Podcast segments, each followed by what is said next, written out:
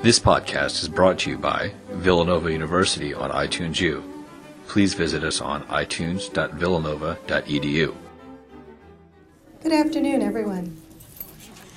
My name is Barbara Quintiliano, and for those of you that don't know me, um, I'm one of the research and instruction librarians here at Falvey. Oh, a little feedback there. And I also have the pleasure um, of being the contact for the College of Nursing. And today I have the really a special special pleasure of introducing our speaker. Um, Dr. Elizabeth Burgess Dowdell, a professor of pediatric nursing at Villanova University, has made major contributions quantifying the health risks facing vulnerable children and providing leadership to vital, compelling issues in child health. She has been a pioneering nurse scientist identifying the interrelationships among various forms of electronic aggression, including cyberbullying and sexting.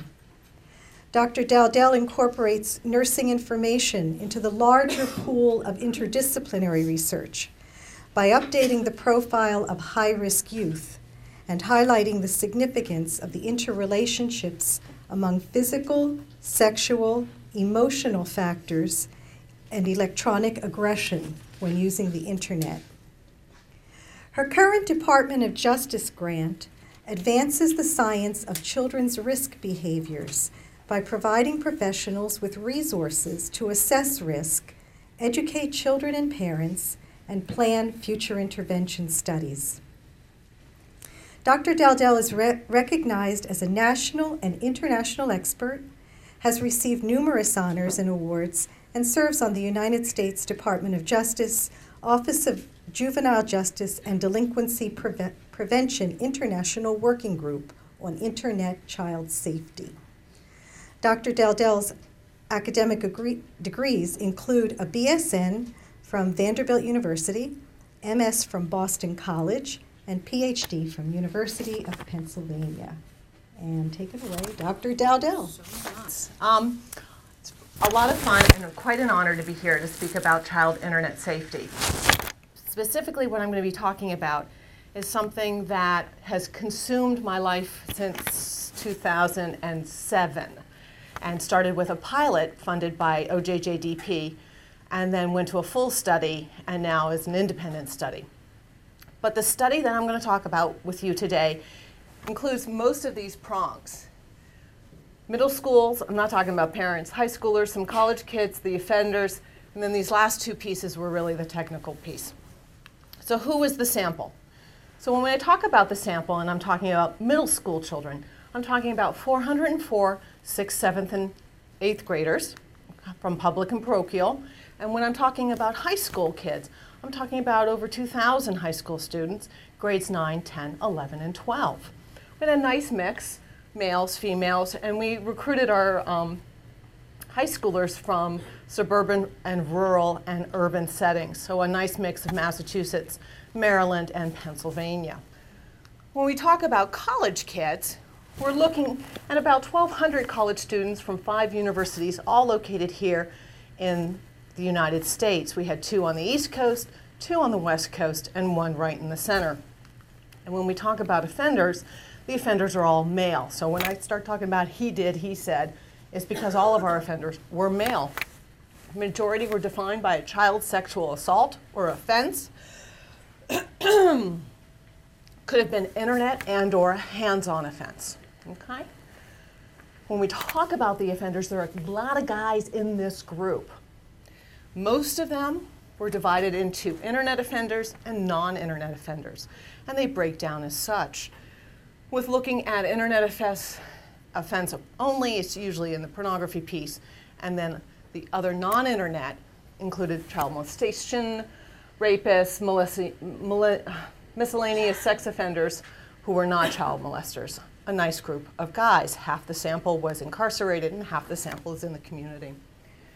So, we looked at middle school kids, high school kids, and college kids looking specifically at internet, looking at risk behaviors. And what did we find? Well, we found there were significant gender differences. Absolutely. Think of the age group. Boys are very different than girls at early adolescence or tween ages. Some would say they continue onward. We see there's a clustering of internet risk behaviors. We're seeing contact with online strangers, offline contact, and a minimal reporting of health behaviors. So, what kind of health behaviors do you think we were really asking about? Is anybody out there? Hello. Smoking and drinking. You guys remember part of my sample came out of parochial school. And what do we know about parochial students? They do not have sex, nor do they have drugs. So we only asked about cigarettes and smoke and drinking. So we move into the high school, and Shazam, the high school students look an awful lot like the middle school kids. Absolutely. Think growth development, where they are in their lives. But what's the big thing that changes? Let's see if I can get, whoops. Oh, my little red line. Their health behaviors jump significantly higher. And what do you think they're doing? If they're not having sex and they're not doing drugs, what are they doing? Right, their alcohol consumption. I could have put my college age students in here where the drinking consumption goes even higher, but didn't. So they're gender differences. What the heck does that mean? Well, the girls were different. Specifically, girls were different in that they spent more time on the internet, more days on the internet, rated it higher, much more important to them, much more important to who they were, their whole social world, all of that. More likely to have contact. Well, sure, they're spending more time online. They were instant messaging and social networking. Those were the highest rated activities of online. And they got into trouble. And when they got into trouble, because we did ask, you, know, you ever got into trouble on the internet? The response was, oh, yeah, for spending way too much time. My parents constantly were yelling at me. Boys, very different. Different, and again, remember where they are developmentally, in that they like to IM and play games. Who knew World of Warcraft was such an amazing place to be and to go? More likely to offline meet, so they're also having online contact, but they're more likely to go offline to meet somebody. Twice as likely to seek out pornography, and no surprise, when they get into trouble, it's for getting the pornography. So mom or dad comes, finds it on the computer, and has a fit. We find just like health behaviors, just like health behaviors. So if you smoke and you drink, and you smoke and you drink, you probably binge on the weekends and don't have good exercise and don't have healthy in, you know, nutrition. We find internet behaviors are clustering also. And it's the clustering of the internet behaviors that is really kind of the core of this whole conversation that we're going to have today. Because all of these behaviors, in and of themselves, are not necessarily risky. And let's face it, everybody's doing it. But when you have an adolescent or an early adolescent who has a very different thinking and judgment calling and maturation level, the clustering can lead to very dangerous outcomes. We also found the webcam was a bad thing. Very bad thing in the internet offenders population. They love it, but also a bad thing for the kids because using the webcam, really, we're more unlikely um, to have offline, online friendships, online romantic relationships, and sending all kinds of inappropriate pictures of themselves to people they don't necessarily know. So, what are they doing? Well, we see the high school kids, 88% of them are online, Facebooking, higher percentage in the college students. Number one reason college kids are on Facebook? She asks the audience. Why? Why are you online? Why are you Facebooking? Homework. That's what I was told. Homework. That's how I find out about homework. Homework. So, okay. High school students are not quite into the homework, I guess, because that's not their number one reason to Facebook. We find again, girls are different. We find them are using social networks more often than boys, and but the girls are more often to report having a privacy setting. So something with the internet safety is starting to get through. Okay, senior students, this is not a huge surprise nor or an eye opener or an aha moment because senior students in high school are out looking to come to college. So they are surfing everything, surfing here, surfing there, looking for this, looking for that. Okay? Interestingly enough, the public school students were slightly different than the private or parochial school students, and that the public school students had a lot more time online looking at different sites than the parochial did. College students, again, we see gender differences. I hate to tell you, there's gender differences even at my age with men. Okay? We find, however, girls are having a greater variety of websites than the boys. Again, it fits with the fact that they're rating the internet and social networking sites as being more important. Well, here's a case study. It didn't come from our study because I can't use some of those stories, but I can share that out in Kansas, nursing students posted up on her site. This is a human placenta. Since we're after lunch, I didn't put it in color, but she took a picture in her maternity and posted it and then sent it for the world to see.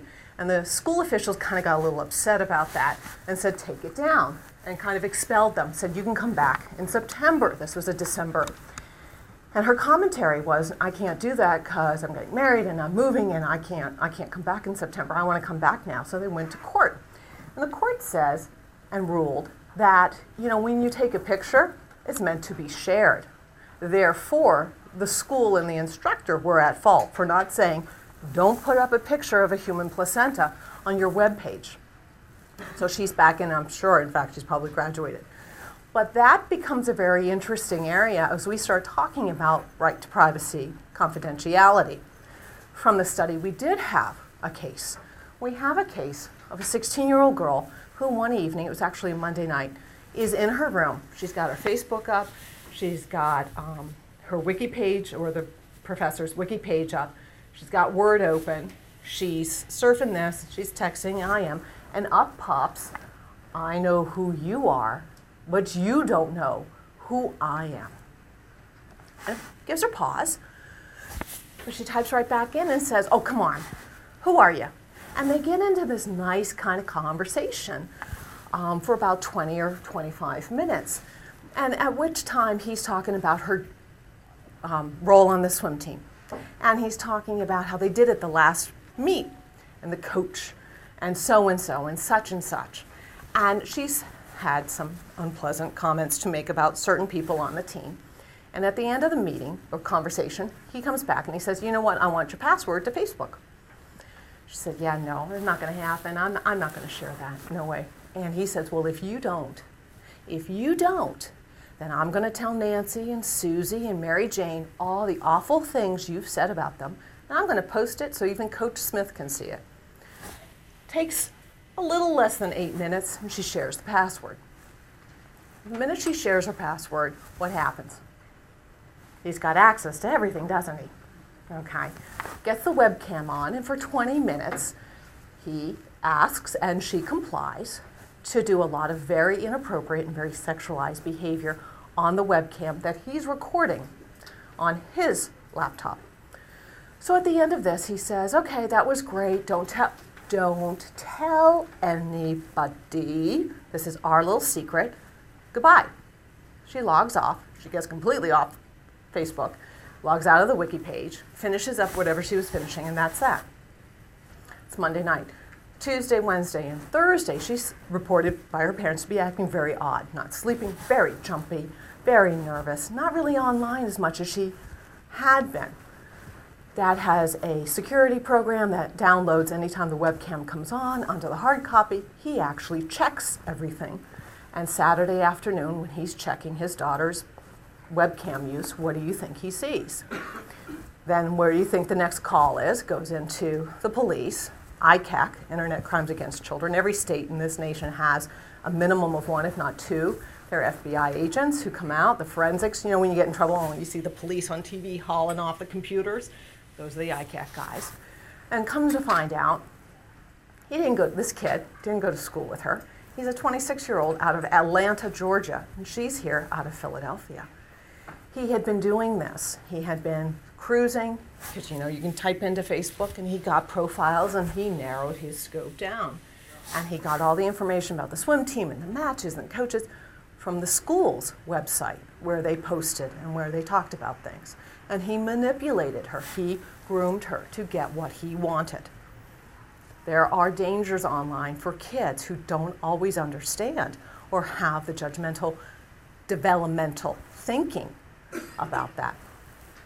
Electronic aggression is another area where I've got a couple of fun cases for you. So we looked specifically at students who made uh, rude or nasty comments, played jokes, people they knew, people they didn't know, and use the internet intentionally to harass or embarrass. Okay?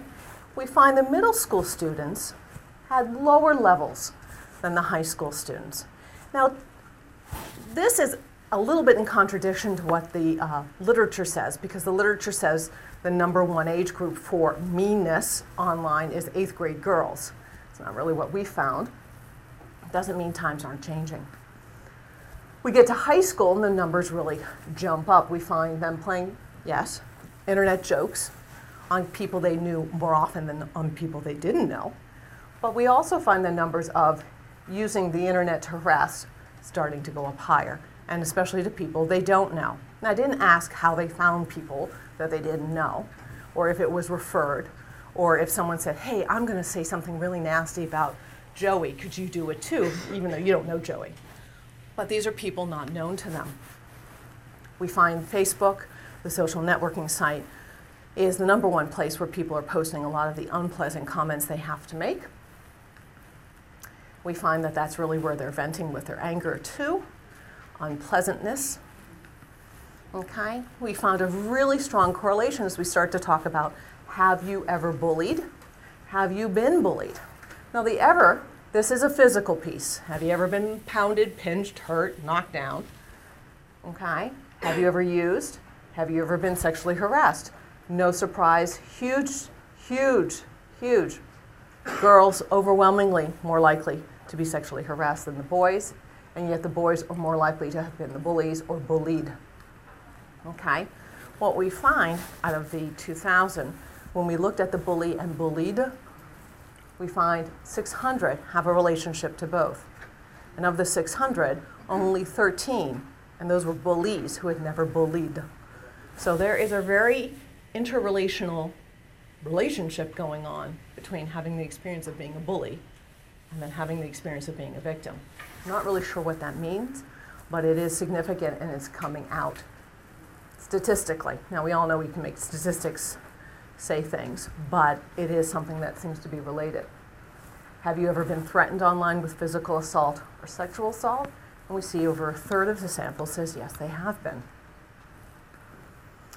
Okay, we find that the electronic aggression had a strong relationship with some other very risky behaviors. Again, that clustering. Okay, offline stranger meeting, something sexual with an offline stranger, and then all the sexting stuff. All the sexting stuff. Okay, comments from kids who had had this experience.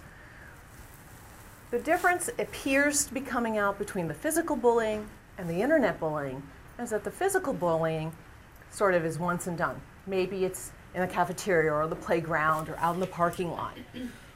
But how it is remembered is based on how it is stored. With the internet, that's very different because it's always there on the phone or on the screen or on the iPad, and it can be revisited and revisited and revisited. So it's never moved from short term to long term. And that is a problem and of a concern as we're looking at individuals and their memory, if you're looking at tweens and teens, and how they develop their sense of autonomy as well as their sense of self and self esteem. If they're constantly going back to saying, I have to check all the time to see it's still there. Okay, we had a case of offline stalking. Offline online stalking, excuse me, online stalking is increasing. Not so much, not in the middle school. We had it in a high school kid and in the college age kids. So we are finding the online stalking happening, and the cyber stalking is with emails and instant messages and pictures and constant calls. Um, also, we're finding reports of surveillance, cameras left act, motion activated cameras at residents, outside cars, constant tracking of victims. On a case study, she actually had two episodes. She was a 10th grader. She tells us she has a history of health risk behaviors, alcohol and marijuana use, and she shares two online experiences. The first one involves a chat room. And she's in this chat room and she tells us there are a lot of cheaters out there, lots of cheaters and some friend shared her information. And so, sure enough, someone I didn't know, the guy contacted me, but he was so creepy And creepy has a real meaning to high schoolers that I didn't answer him after the second IM. So something bad happens. Change in behavior, right? When something bad happens to us, we change our behavior. So how did she change her behavior? What do you think she said? What do you think she asked her friends not to do anymore? Exactly. Thank you. Gold star. Absolutely. So this time, so nobody gives out her information. Well, she goes on a band trip and she goes down to Washington, D.C. And there she meets a guy from, there's a lot of uh, information in there, but uh, I think he was from uh, Indiana or Illinois, one of the states with an I in it. And they hit it off and they text and they Facebook and they do all of this, they face talk, all that stuff. And he thinks she's really cool and likes some of what she's interested in, sends it off to a friend. Well, that friend's not really interested, but he sends it off to his cousin who lives in northern Illinois. And the cousin starts, he's 18, at this point she's only 14, and starts emailing and IMing and texting him for a couple of months. So this goes on for over half a year that they're talking and chatting and getting in. And then something happens. And she says, No more. That's it. That's it. But he keeps calling every day. And this happens for over a year. Every day. Two in the morning, two in the afternoon, eight in the morning. Okay? Goes on forever. He started to get really creepy, and she has to finally tell her father. And the father gets on the phone and says, Knock it off, leave my daughter alone. And he responds and doesn't call her again. What do you think the father then does to the daughter? takes everything away from her, absolutely. How could you let this happen? And everything gets pulled away. Okay, so what do you think the lesson from that might be? She may not, right, may not tell dad next time. Okay? Chat rooms, well, that's where the first experience happened. We find, uh, you know, a third of the boys, middle schoolers, and about 12% of the girls are in open chat rooms with very small and monitored high school, the numbers go up. Chat rooms come and go. They come and go. You know, college students really aren't in there at all. They're blogging, they're doing other things. Okay? But what we find is that when they're in there, the kids report who they're chatting with.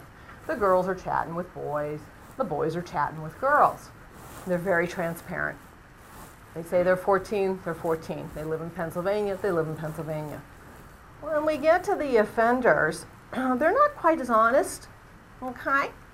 In fact, only 29% actually use their real identity of John Smith, 38 years old, from Chicago. Okay, the majority, however, disguise their identity by name or age. And if they're disguising their name, they're really disguising their gender. So John Smith becomes Joan Smith. And she's not 38, he's not 38 anymore, he's now 18. And so we find some of this. Um, interestingly enough, internet offenders and child molesters were equally divided on being uh, deceitful online. Child molesters only, um, they were usually giving true identity. Some of this is related to their offenses. And as you think of profiling pieces, the profile of a child molester tends to be different than an internet offender. Okay? Especially hands on. What are hands on? A lot of you guys are from the victimology class, right? So when you look at hands on and you profile a hands on offender, what's he looking for?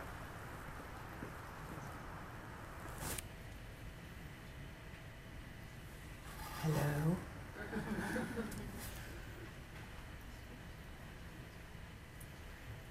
Well, he's looking for somebody he can touch, right? And so if he's looking for somebody he can touch, Dr. Weingarten can tell that I'm not a 38 year old male from Chicago. Okay. Oh, oh, sorry. Oh, I'm going backwards.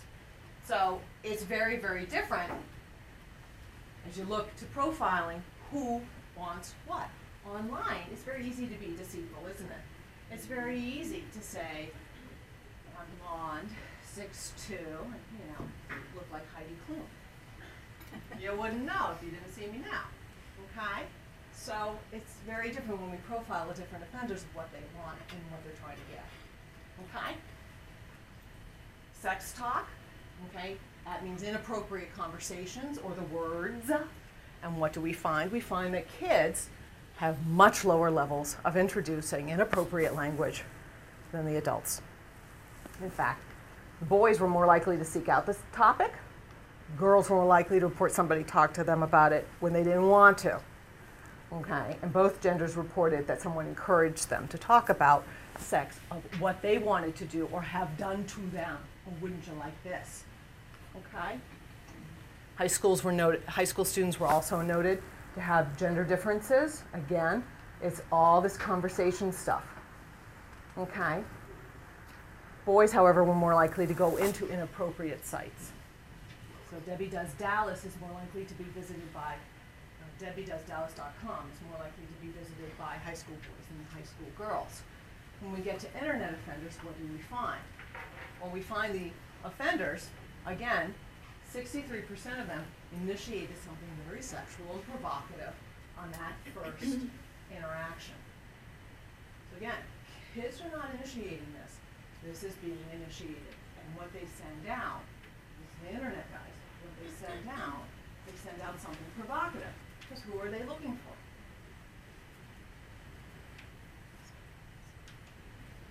Yeah, somebody to respond to them, right? Because they have a very different MO than a hands-on soldier. Okay, and we find the thing that I always like about this slide is that it's, you know, they these I um, offenders and the child molesters wait until sessions two through six, two through six. Bless you.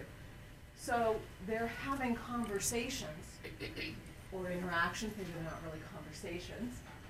They're having interactions one, two, three, four, five, six times with kids. And what do we call that? Starts with a G. Grooming. Gold star. Absolutely. We see some of this grooming being blended in the area of avatars. now, avatars are brand new to the world, so to speak. Okay? And they're where you can create this electronic image to be anything you want it to be. Okay? Finding no high, no middle school kids were doing avatars on second one. None. We got a small number of high schoolers, and we see smaller group of, of uh, college students. I anticipate that's going to increase because more and more programs are using Second Life communities to test out things. For example, in nursing, many, a number of universities are using Second Life communities to see and visit in community. So instead of going out to somebody's home, which isn't always easy to do, they're putting them out world. We see a small number of offenders responding that they are now using Second Life. Okay, and it's pretty much broken down half who are still in jail and half out in the community. It's interesting because what do we know about avatars? They can do anything you really want. You can have public conversations or private conversations. And of course, we have a case study. So she's 15, and she creates an avatar to perform lap dances because basically she charges $45 for a 30 minute session, which is more than she can make babysitting, which is true. I don't know how many of you have ever babysat, but I'll bet you didn't make $45 for a 30 minute babysitting. Okay? And in fairness, she makes an avatar very 15 and a little provocative, a little more here and a little less there. But it really did sort of look like her. All male customers who paid in Linden dollars swipe the old credit card. That's how, and then she cashes out at the end of the night. She said she can make more money. Why does she come to our attention? She's not hands-on. She's not being groomed. Yeah. Like she got paid real money. Oh, yeah. Oh, like real U.S. Um, George Washington or Ben Franklin. There you go. Ooh, okay. Absolutely, real money. Absolutely. I don't recommend it. No, it's very good. Okay. And you all know what a lap dance is, right? Okay. Well, what happens, even though she never was physically touched, what do we start to see from the victim side? what do you start to see with victims? What are behavioral patterns children, victims tend to demonstrate or display with sexual assault?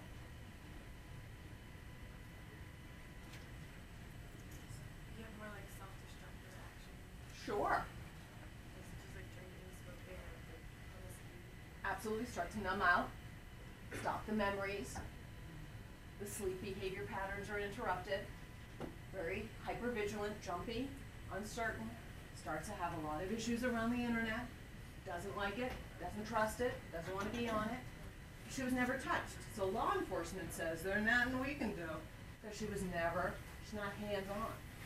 And yet I would say to you, this is still someone who was victimized by what she had to have her avatar do. It's a very interesting gray world we're entering into. Ah, sexting. Oh, yes. Sexting, sexting. Okay. What do we know sexting is? Well, we know that it's autopornography or self-exploitation, as we like to call it, right? It's the production of pictures that are inappropriate in the acts of undressing, touching, or having sex. Okay? We asked the high school kids. We didn't ask the middle school kids because, you know, they just wouldn't know. You have to go through principals to get into schools, and the principals were very, as they should be, protective of the middle schoolers. Uh, you know, the middle schoolers know what this is. But anyway, so the high schoolers say, oh, yeah, I know it. Oh, I've never done it, but boy, howdy, I know someone who has. Okay? We find that 82% of the students who use social networking sites also knew what sexting was and reported that they had indeed themselves at some point been sexted. Okay? I put this up because it's Maryland, Massachusetts, and Pennsylvania. Pennsylvania was suburban. All of our schools were suburban. All of the schools in Massachusetts were urban in Boston. In Maryland, I identified as rural. However, I was told by the superintendent that they are suburban school, even though that county has more outhouses than any other county in Maryland. My inclination is to think if you have to use an outhouse, you may be more rural than not. Okay. And what do we find? We find differences that the rural kids have a lot more of it than the suburban kids. We also find differences in type of student and lo- type of school they go to. Sexting is related to a lot of bad behaviors, especially as we look to that clustering behavior pattern. Okay? Got in trouble. Got in trouble doing things not supposed to be doing. Remember, the boys got in trouble more often because of downloading pornography, and sexting does often count as pornography. Okay? Well, if they're sexting and they're knowing it, what about like regular pictures? Like pictures that don't include them or their friends, you know, Playboy or something like that. We see boys, twice as many boys are seeing those kinds of pictures, looking for those kinds of pictures, going on the internet for those kinds of pictures, and going on purpose to those kinds of websites or chat rooms where these things are discussed. Normal development, maybe? Okay. We find that students who are feeling threatened or harassed, remember that's the harassment coming from online, also have a relationship to the sexting and inappropriate pictures. So again, we're starting to see all these clustering behaviors really interrelating and linking. And what do we find also? The sexting has a relationship to meeting somebody offline. And when we talked about people offline, we were talking about people they had never met in person. So this was an unknown contact from the internet. And we find that sexting has a very strong relationship to offline con- or online contact with adults and then offline contact. Very small group out of 404 middle school, only 59 were talking to somebody they didn't know. Okay, in high school that jumps significantly higher. Think of autonomy, think of where computers, smartphones, tablets, instead of being in the kitchen, now they're in bedrooms. It seems to be around 11th grade when things really seem to shift with more bells and whistles and the uh, surveillance stuff, the nanny cams come off. Okay? Students said the stranger was a friend. Boy, I could talk to him about really important things. um, that other people just didn't get, didn't understand me. And the girls, overwhelmingly, the girls really felt that that relationship was not only critical and important, but also was a romantic one. And that was so key and critical to how they identified themselves because they had this online boyfriend. Did you meet through a friend? Majority of boys said yes. Uh, excuse me, a third of the boys said yes, and over half of the girls said yes. That's a concern. Now, many times we'll meet people online that we don't know, but it turns out to be a nice friendship, or it doesn't last that long. But we're looking at adolescents who are going through a developmental phase, and we've got girls sharing information. You all have been through internet safety programs more recently than I have. What do they say about sharing somebody's information? Sharing somebody's cell phone, sharing somebody's email. They, they kind of tell you not to do it, right? Please, right? Right. And yet here we are. Okay?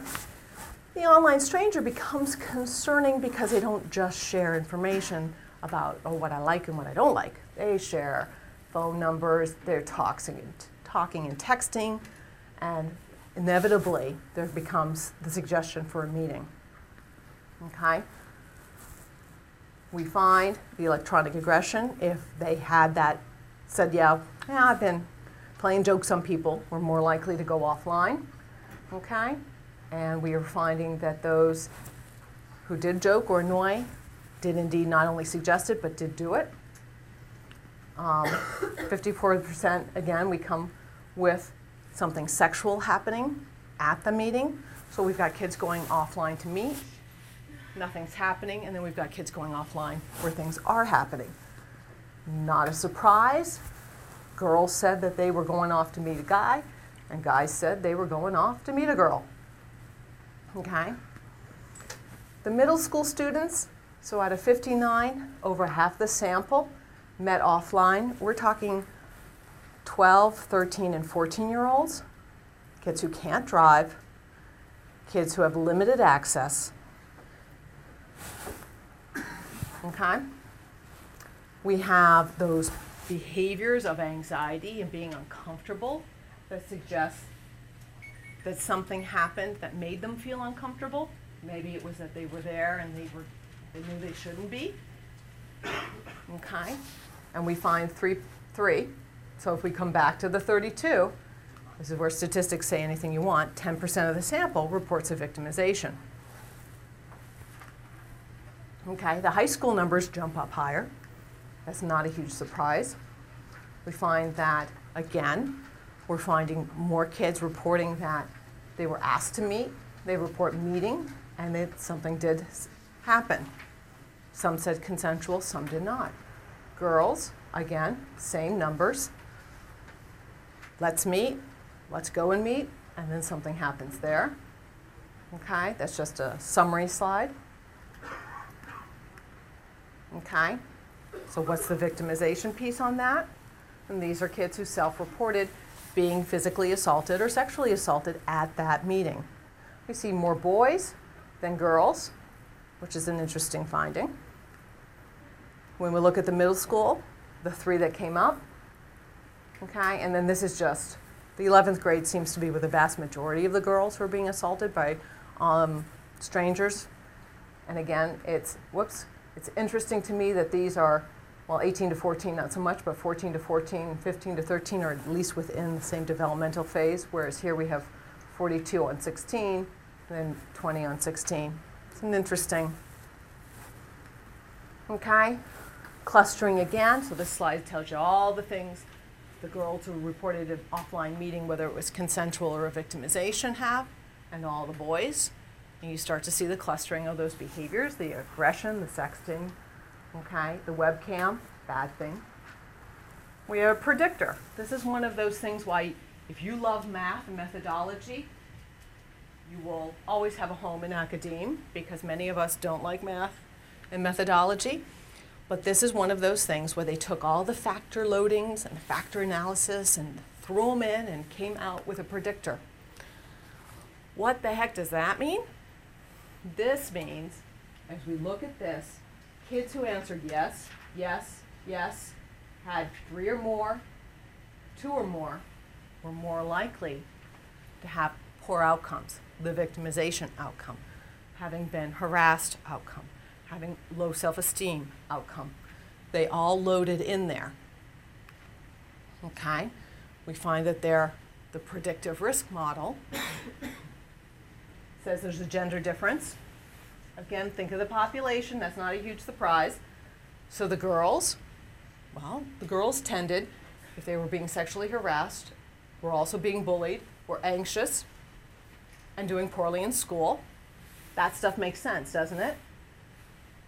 And being victimized was best predicted by bad behavior and being unsocial. Okay? Bad behavior and the unsocial stuff. Okay? And victimizing others was best predicted by the bad behavior and bullying and school trouble. So much more aggressive behaviors than aggressive and sad or unsocial. And boys, very similar to that too. Again, the best predictor was bad behavior and unsocial, or bad behavior and bullying. That's important. That's important because not only do risk behaviors cluster, it's important as we start to talk about profiling, as we start to talk about who's at risk, because most people use the internet and don't get hurt or victimized or bullied or stalked. Yes? Right. And yet, here's a group that may, may not necessarily be able to do that. Okay? Adolescents, if you're an adolescent, this is sort of, oh yeah. And if you're not, it's kind of like, wow. Because parents, do parents and kids use the internet the same way? Absolutely not. And there's where part of the problem is, is that the adults, i.e. 35 and older, use the internet very differently than 34 and down. And that's a problem because who's creating most of the internet safety programs? Who's talking stranger danger? Who's talking all of that? It's the 35 and up. Okay? Risky behavior online has very serious sub, um, outcomes and consequences. Certainly, the predator piece, although it's small, it's still a worry. The bullying, that's a lot bigger. The harassment, online relationships, unsafe cyber dating. And then what do we see? Students creating sexualized images, the sexting, the red solo cups, the posting of pictures up on Facebook, and what happens? Well, we know that high school kids lose scholarships coming to schools. There's a school in the South that rescinded to its class this uh, last year, the freshman class, so that would have been the class of 2015, gave um, letters out to 2% of the incoming freshmen saying, based on your Facebook social networking behavior, we are rescinding your acceptance and you're not going to be coming here. So that's very interesting because I'm telling you now, it's not my age group that's going online to find this behavior. It's the techno savvy age groups that are finding these things. And that has long term consequences. Have you heard about being Facebook fired? Maybe, sort of. Okay. We're seeing some of that in healthcare. I come from the College of Nursing nurses are posting things online uh, about rotten weekend, the cafeteria food was lousy, and did you see so and so? She was a pain in the neck. Somebody says, "Ooh, wasn't not a good thing to post." On Monday and Tuesday, they're pulled in and they're Facebook fired, and that's the end of that. More and more of that is happening, just like sleep texting. Have you guys experienced that? We're finding over 30% of text messages that are in the wee small hours of the night are sent by people who are not awake and are not making sense and are getting people kind of into trouble. We're also finding it's adding to the sleep deprivation. So if you're looking at a 16 to 19 year old, they're supposed to be getting about, you know, eight hours of sleep, but because of electronics, it's been cut down to about hour and a half off of that. And we're finding, because of the sleep deprivation, because you only have so long to make up your sleep debt, that the responses, either before they fall asleep, while they're asleep, or when they first wake up, on their IMs and their texts make no sense. and are really kind of wackadoodle. And that's called sleep texting. Okay? Multidisciplinary teams. It takes a village, especially with adolescents, middle school and adolescents, because why? Well, who do they see? Well, they see nurses. You know, they have to have that well child every year for school to stay in public school, to stay in private school, to stay in parochial school. They have to have immunizations. They have to have checkups. So they're always seeing nurses. They're always seeing teachers. Okay. They're seeing law enforcement sometimes. They have resource officers at many places now. Teams have to work together. It can't be this is my territory and that's yours. When we talk about profiling, when we talk about grooming, when we talk about who's at risk, okay, the victims are changing. Hands on victims are very different sometimes than internet victims. Think of the avatar and the lap dancing. Think of the nine year old who came in in April. The nine year old who came in in April, she took her laptop up to her room. She was online with somebody who wanted pictures.